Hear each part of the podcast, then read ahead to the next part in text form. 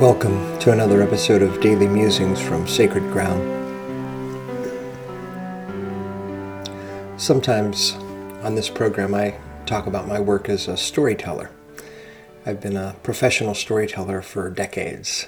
Uh, you, if you have an interest, you can look on uh, the web. There's uh, my website, michaelthestoryteller.com. We also have a couple of other podcast series The Mindful Storyteller, where my wife Ollie and I talk about uh, storytelling and story listening. And then uh, Michael the Storyteller Tells Tales is another podcast series where I share a number of folk tales and some family stories. Um, I'm interested in how do we bring the sacred to our lives? How do we re sacralize our lives? And for a long time now, I've thought of that in relation to storytelling and story listening. And back in the 90s and more in the early 2000s, I did a lot of programs in elementary schools where I'd come in, do assembly programs, and tell folk tales, share some family stories. Sometimes we do a parents' night program. There were writing workshops, other elements to this as well.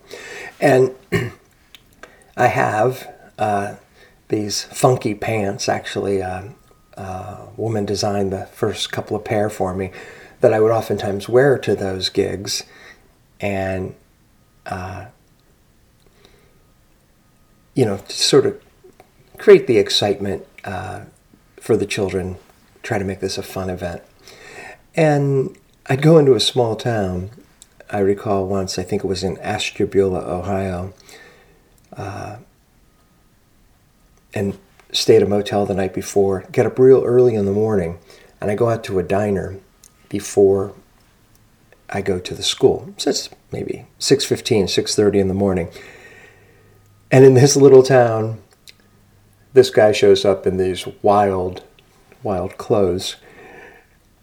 And uh, I sat down at the stool there ordered some, you know, toasted eggs. And the fellow next to me, he, of course, everybody saw the clothes, but he had the gumption to actually say something. It's like, uh, you know, notice your pants there or something like that. And so I try to explain to him, and I say, oh, I'm, I'm, uh, I'm an educator. I was a school teacher. Now I'm a storyteller. I go in to schools and tell stories, folk tales, some family stories, sometimes uh, uh, a story from children's literature, and help to get the children excited about books, about reading, about using their imagination, telling their own stories.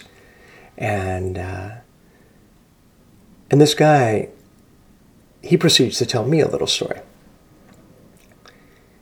And he's probably in his 60s or 70s. And if I recall, I think he worked in the steel mill uh, maybe Youngstown Sheet and Tube, uh, where my father worked as well. And he tells me about when he was a kid, he'd go over to his grandma's house. And he said, in her closet, my grandma had this paper bag And if I looked like I was bored or something like that, she would, uh, she'd say, Robert, go get the bag out of the closet. And I'd go and I'd get this big, like a big shopping bag. And she'd say, shake it up. And I'd shake it up. And then she'd say, okay, go ahead, pick one out and I'd reach inside. And this guy says to me, he says, You know what that was? And I didn't know. It was a bag full of old photographs. And so I'd reach in and I'd pull out one.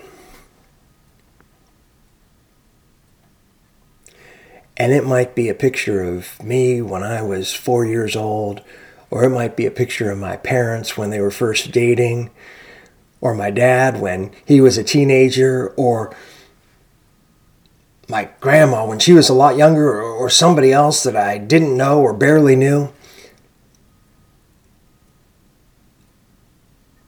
But what my grandma would then do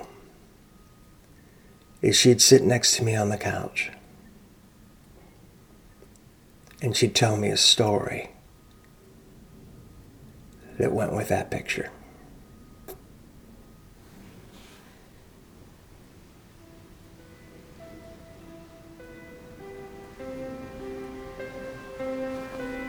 Stories, storytelling, story listening. Another way to help, I think, resacralize our lives.